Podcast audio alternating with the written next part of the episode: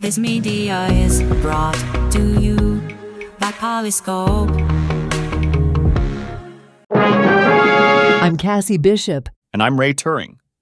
Dive into the heart of AI innovation with us on AI Daily, bringing you breaking news in AI, unveiling the future as it unfolds. Subscribe now and stay ahead with AIDaily.us. Why listen to the past when you can listen to the future?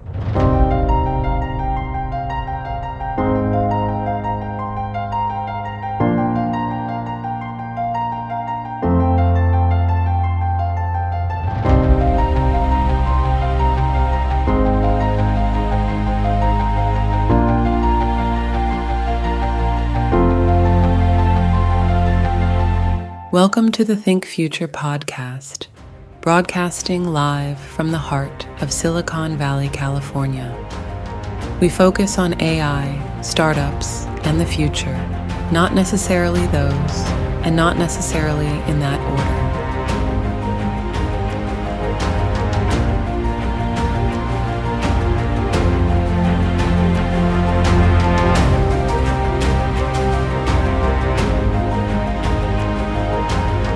Thank you so much for coming on the show today. It's great to finally meet you in person because this is how we meet each other in person nowadays through Zoom, right? Uh, so, why don't you tell us a little bit about yourself and your organization and what you're passionate about? Yeah, uh, that's interesting. So, um, my name is, uh, you know, Sharekh Shaikh. Um, this is the fourth country that I'm living in. Um, you know, lived in India, Dubai, Singapore before this. Um, nice. I'm a I'm a startup uh, founder. Um, I run CleverX, which is uh, a marketplace for market research. Uh, so companies, uh, you know, like Microsoft, TikTok, Twitter, the research gets powered through our platform, where they connect with senior business professionals to get insights.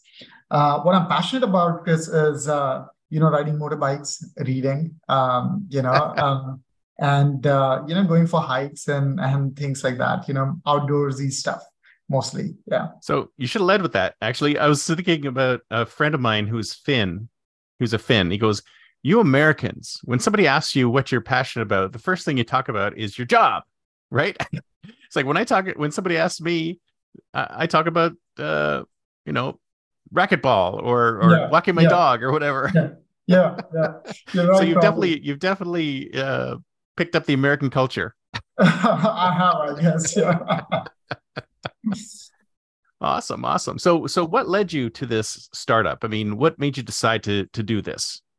Yeah, it's, uh, you know, before uh, starting CleverX, I used to work for Gartner Research, which is a public listed one of the largest technology research companies in the world.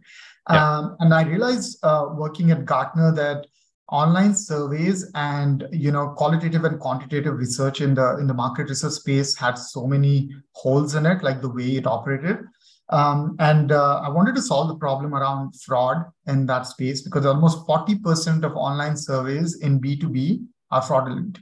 Wow. I didn't realize it was that high. That's crazy. It's, it's really high. ESOMAR, which is the largest uh, research organization, uh, like a nonprofit organization, has a you know a big article written about it.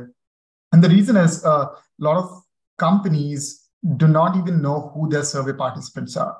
So mm. like there's a black market out there where there are people whose sole job is to take up surveys, uh, and uh, there's a conflict of interest between multiple parties in that you know equation where nobody wants to share that information who the participant is. And we we as a mission of our company is to make sure that we bring that transparency to the whole process of conducting online surveys. $55 billion market in the US.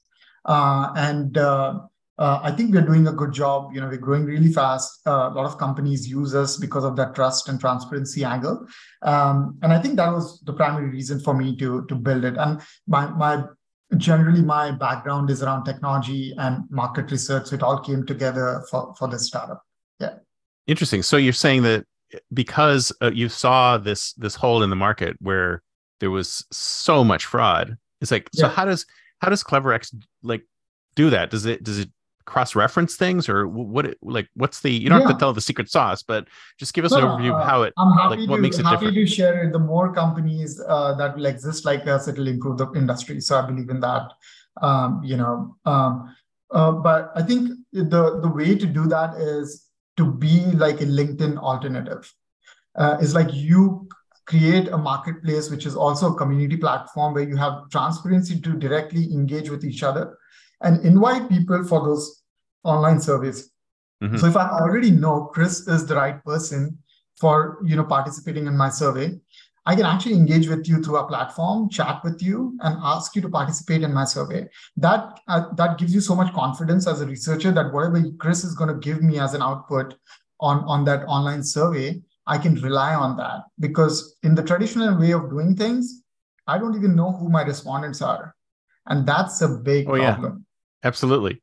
Well, I, I, I use CrowdTap every now yeah. and then, so I mean you're probably familiar with that, and I'm like. Yeah.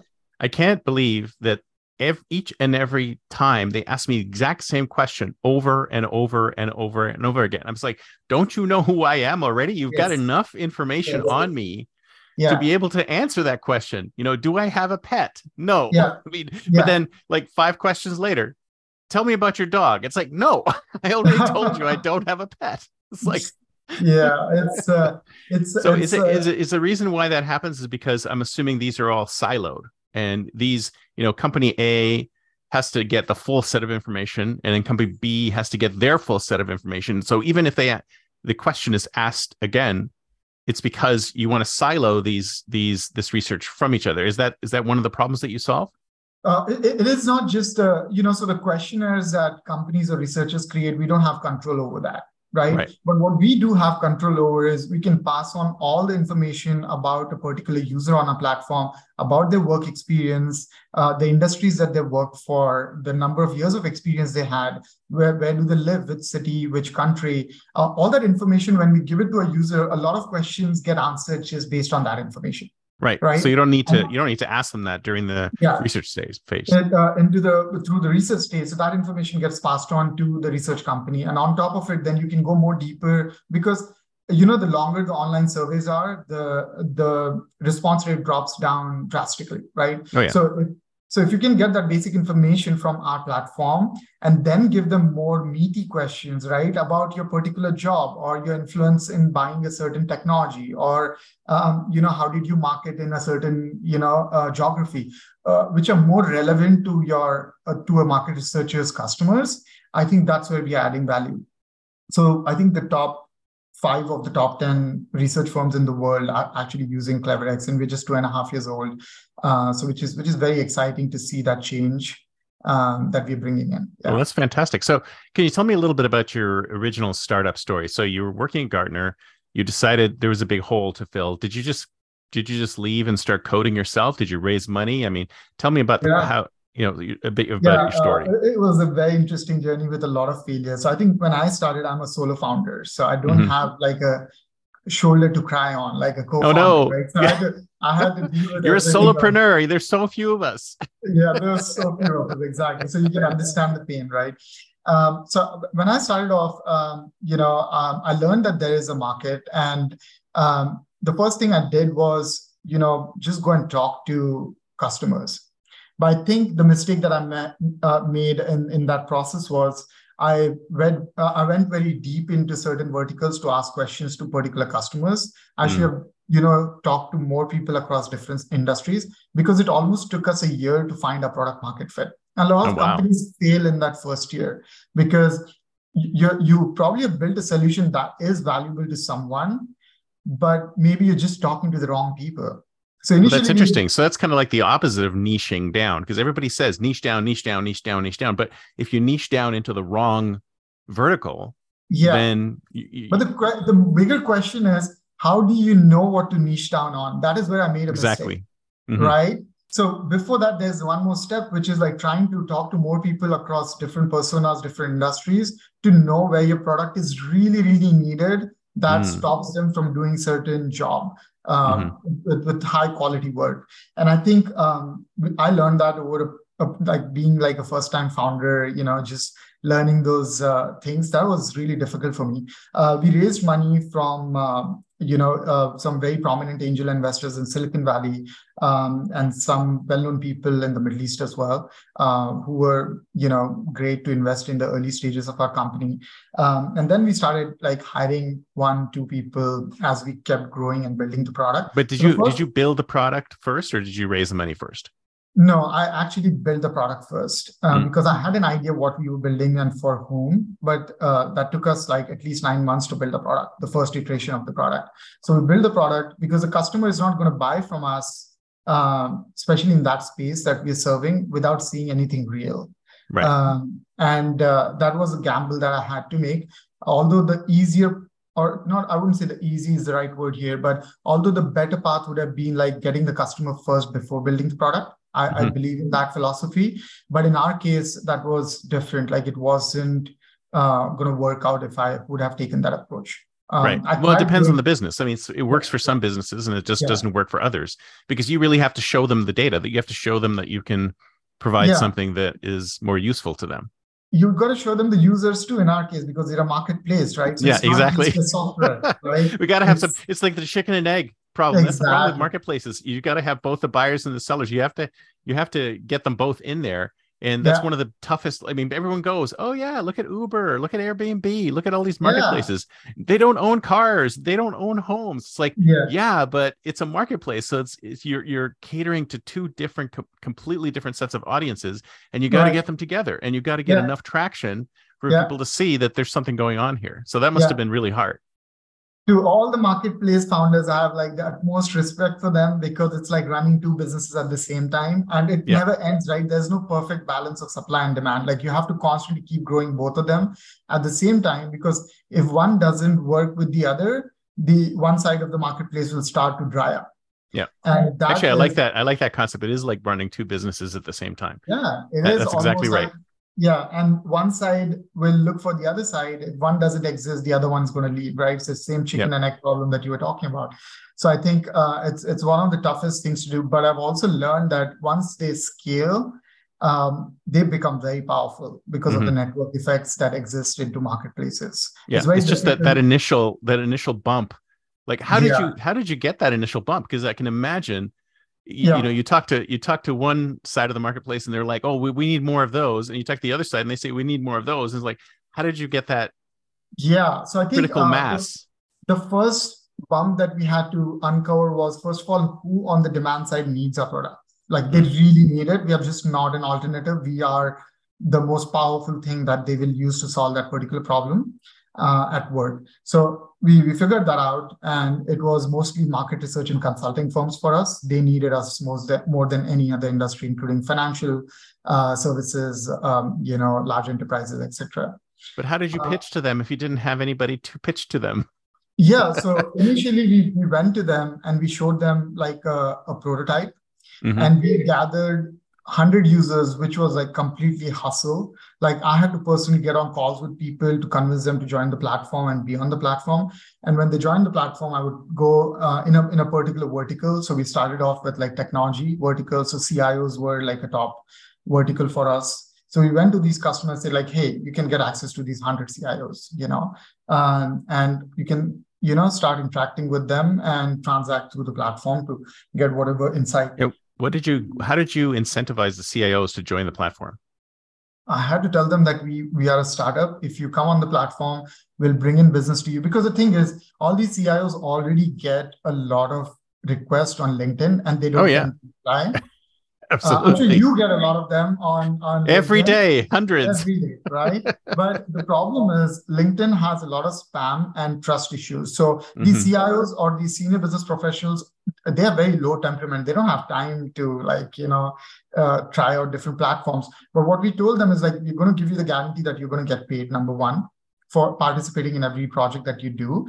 And the second thing is you also have a monetization mechanism here. You can put your rates there, your profile is there. You don't have to create a profile every time someone comes to you asking for this request and that request. This is what you have.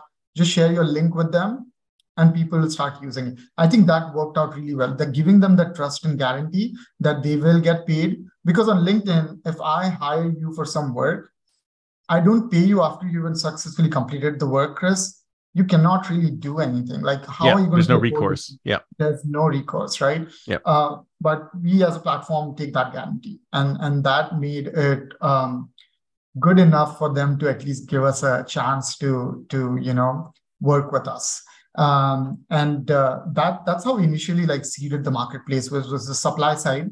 and then going to the demand side and then growing both the sides. Today, we have close to 16,000 senior business professionals on the platform. Um, and the largest companies research are getting powered by by Yeah, it's interesting because um, it's very similar to like what happened with Fishbowl, right? Because Yeah. if you look at if you look at LinkedIn, LinkedIn is kind of like the lowest common denominator of business networking, and it's so junky. Yeah. And that it doesn't really do what it's supposed to do. I remember participating on a LinkedIn panel once, Yeah, and they're going, "What's the biggest problem with LinkedIn?" I said, "Well, it's supposed to be a platform to help me do business, and it doesn't help me do business. business, It's yeah. just more of it's just another social media that wastes my time." Yeah, yeah, it's more like thought leadership, which is not really thought leadership. And I think jobs probably it's a good place to for people to apply for jobs, but also that also is like looking really bad because like every Yeah. job you see people there are thousand people who applied for it because there's a one click button I can go and click Yeah. on thousands of Yeah. jobs in it. it's ta- it's table stakes for people's uh, Yeah. background checks is basically what it is it's kind of like Yeah, and even even looking for jobs i think Yeah. it's not even really very useful for that because there's so Yeah. many other outlets right now and there's so many applications per particular job yeah, it's it's more of a pull model so it's kind of like here's where i have to have my profile and a few other things set up so that people will see i'm a legitimate individual person, yeah, who actually do business. Oh, It's definitely Yeah. not. I mean, for getting a job, possibly background information, but for Yeah. doing business, actually buying and selling and connecting people with demand to people with supply, uh-uh, Yeah. it doesn't have that capability. Yeah, it unfortunately doesn't have that, you know, mechanisms uh, built around trust because you can go and create like a fake or a spam profile as well. And Yeah. No- one And then every like, day somebody says, "Hey, I've got, I've cracked the LinkedIn AI lead generation." no, thing." It's I'm- just like I, I don't know. tool spamming. LinkedIn, Yeah. going, "Hey, Yeah, um, yeah. So I think we, we what we wanted to do was build like a LinkedIn alternative for market research. I think that's what Right. our customers call us today. Um, I, I don't think there's any other company that's taken the route that we have taken to solve this problem. So which is very you know unique and differentiated as a product. yeah. So how do you vet people for coming to Yeah. come in? Like, how do you stop anybody, just anybody, from signing up and going, "Hey, I'm CIO of uh, yada yada company, and yeah, uh, yeah, pay great me lots of question. money." Yeah, that, that's a great question. You can sign up for sure, but uh, there are uh, systems built within the platform which are powered by AI. So we call them AI signals, uh, where a user's, you know, um, even the data around like their Chrome, sorry, their browser, their location, uh, their social profiles, we get all that pulled in, um, and based on that, we can put a verification score. So it's Mm. not a yes or a no. We know like how much how, how how much is a verification process done for a particular user. Based on that, if it's a legitimate user, we know that for sure. If it's not, they won't get any you know request or they won't even show up on the search in in certain cases. So we don't stop people from signing up, but if there's like a fraudulent profile, our system can alert us in, in the right second that they sign up, like they are not legitimate. The other thing is uh, we also get a lot of KYC data because people can only withdraw money that they've earned from our platform by connecting their bank accounts through Stripe. Ah, interesting, So- interesting. so you, so I cannot put Chris's bank account into my account to, to now you're making me think you're like a, you use like elements from dating sites to to Yeah, validate l- if the person is legitimate. That's cool. yeah yeah yeah. So you, you got to do like think out of the box to to figure out ways. Uh, and um, if you put those you know three four things together we are very confident about like the the legitimacy of a particular user that's on the platform. Uh, That's of course, interesting. uh, um, you know even amazon couldn't solve like fraud. Uh, no no marketplace can solve or eradicate fraud by 100% uh, but you can keep it at a very very minimal level. Um, you know, uh, and keep those tools in place so at least things get flagged before you before some some transaction even you know starts to take place. Yeah. So what's the business model on your? Do you do you charge a percentage? Do you charge a fee to the market research companies? Where like Yeah, we charge a fee on both the sides of the marketplace because we're bringing business to the to the user, and we are very transparent about those pricing. So when someone participates into a particular research study, then they know exactly how much they're going to get paid. The customer knows how much they're going to get charged. Um, so uh, we take that money to avoid that fraud and give the transparency to both the sides of the marketplace. Uh, I think uh, transaction, and now we are implementing. Uh, a couple of subscription based models as well along with transaction depending on the use cases that different use Mhm. cases Yeah. So what kind of people? So you said you started in the tech space. Have you gone beyond that now? Are you in every? Oh yeah, uh, we are in in a bunch of like verticals now. So marketing, advertising, uh, senior professionals uh, are used on the platform a lot. Um, healthcare is growing. Uh, we see a lot of people from technology and uh, HR as well. So like five six verticals where we are pretty good, uh, where customers can solve their needs. And I think it will keep growing. Is again coming back the whole. Chicken and egg, you know, uh, thing that we got to keep growing a certain vertical based on demand and supply coming Right. together. Uh, and hopefully, you know, go- going down the line, we should have all the major 33, 36 verticals that are out there. Um, and, you know, close to half a million users. That should make us a billion dollar company. Very cool. So if I like, how does the process work? So if I sign up, Yeah. uh, do I get? So I put in all my credentials. It does that background check sort of thing Yeah. on me, and I show up as like as I show up as an individual. So somebody can say, I want to send a survey directly to Chris, or can can he can they hide their can they be anonymous or Yeah, yeah, you can. So there are two ways to do it. You can even keep your profile anonymous. So uh, some people they don't want to be seen on a on a marketplace. So they there's a hide profile button on your uh, dashboard, so you can do that. Uh, but you still have your unique link. If someone reaches out to you in LinkedIn or some other place, you can still give them the link. Just by clicking on that link, they can book time with you or invite you for projects, and you still are you're still hidden, right? But they need to have your link, which you can share with them. The other way to do it is when you sign up on the platform and you don't have these issues about hiding your profile um, uh, because some people don't want it to be seen to their employers you know which is fair um, but you can you can look at the projects on the opportunities page so there are new projects that come on the platform every oh, single so you can day. request to join a project that's You- already you can request to apply for it and if the if the if the uh, research firm feels like you are a good candidate for that research study they will approve it. Uh, if not they will pass on to pass on your profile just like applying for a small job. Uh, and the other way is like um, some companies would just filter down certain users based on the search criteria they have and you will directly start getting notifications of invitations to participate in different research studies so as of now like right now, since we're talking, I think that there must be at least 15 to 20 projects live on the platform where multiple other customers are using it um, to, to work on different, you know, studies. And it sounds like you're still uh it's the tech space is still the largest vertical that you have on there right now. Tech, marketing, and advertising, I would put them as as largest. It also depends on the seasonality, right? So when there are new tech trends, like last year, we saw a lot of projects happening from blockchain to Web 3 Mhm. And uh, this year we are seeing This year it's all AI, right? It's all about AI. Okay. It's all about AI. So we get a really good understanding, by the way, the kind of projects that happen in the world because these projects are done by the largest research firms. So we know where the money is being spent on research. So we Yeah. get a decent pulse of things, if not like the exact, but we get an idea of what's going on, which is which is really interesting. Very cool. That that could be useful data to use later on ag- in Yeah. aggregate or create reports or stuff like that. This is great. Exactly. So, Yeah. okay, so it's time to think like a futurist. It is the year 2033, 10 years from now. Yeah. Where will we be? I mean, are you guys going to be the de facto replacement for that little piece of LinkedIn? What are you, what are you going to do next? Where do you see yourself I think uh, for by the year 20, you know, in the next 10 years, uh, I, I can very confidently say we will be the biggest company uh, with the highest amount of impact when it comes to B2B research. I'm very Mm. confident about it. Um, and I'm not just saying it uh, from a bias of being a founder uh, or just from my belief system. We say, I'm saying it based on how our customers use it and the amount of money they're spending on the platform every month. Um, and we see the value that they're getting out of these projects um, uh, conducted on the platform. So I see most of the B2B research uh, flowing through our platform for the largest companies in the world. Yeah. Yeah. Well, you're selling legitimate people. That's the thing, right? I mean, right Yeah. now, you go to all these platforms, you go to any platform, you're going, is this person a real person? Are they who they really are? Right. Or a bot.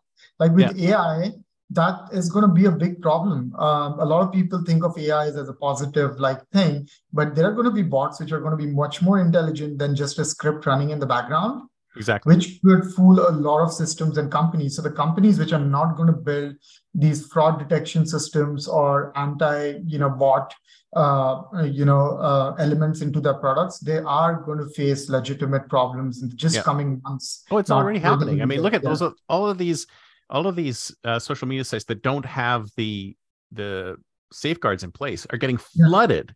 They're Yeah. just getting flooded with these bots, Yeah. and Yeah. they, they they they really need to put those safeguards in place. And it sounds like you guys have got that. You got the vetting mechanism.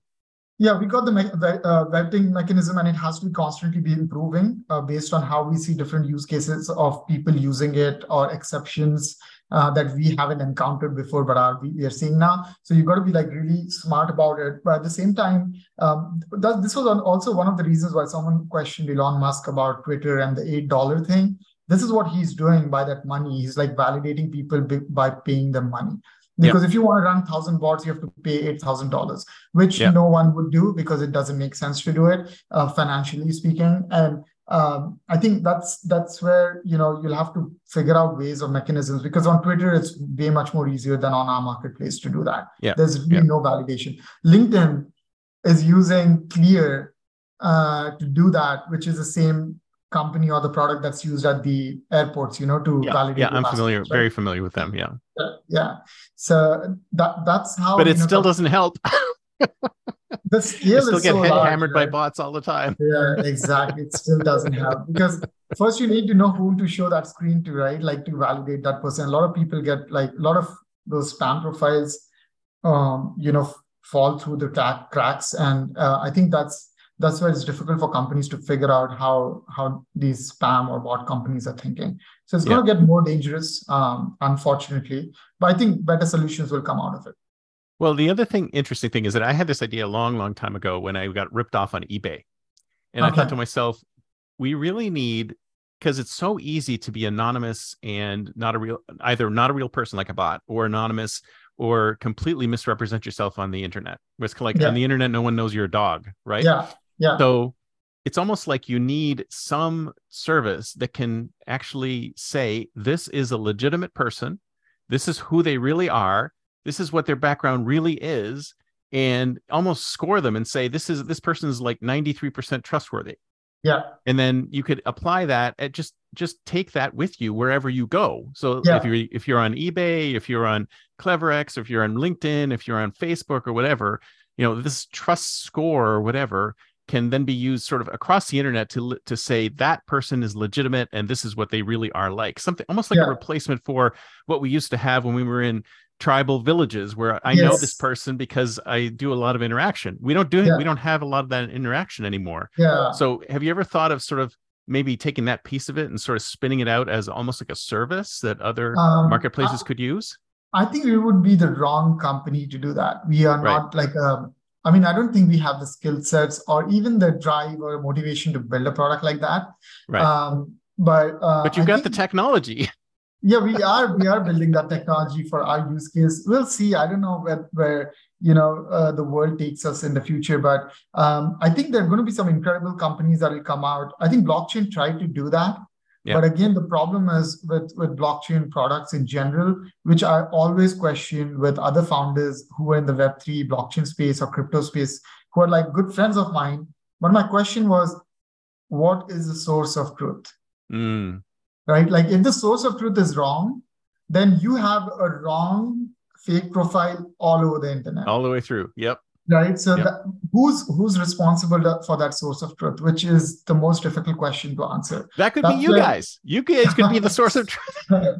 yeah, uh, it's a big responsibility to to take up, you know, um, because it's something Hey, in 10 wrong. years, by you know, in five years, you'll have solved the problem that you were thinking about in 10 years, and you're gonna be like, okay, what are we gonna do next? yeah, Let's solve yeah. the problem of identity for the entire internet.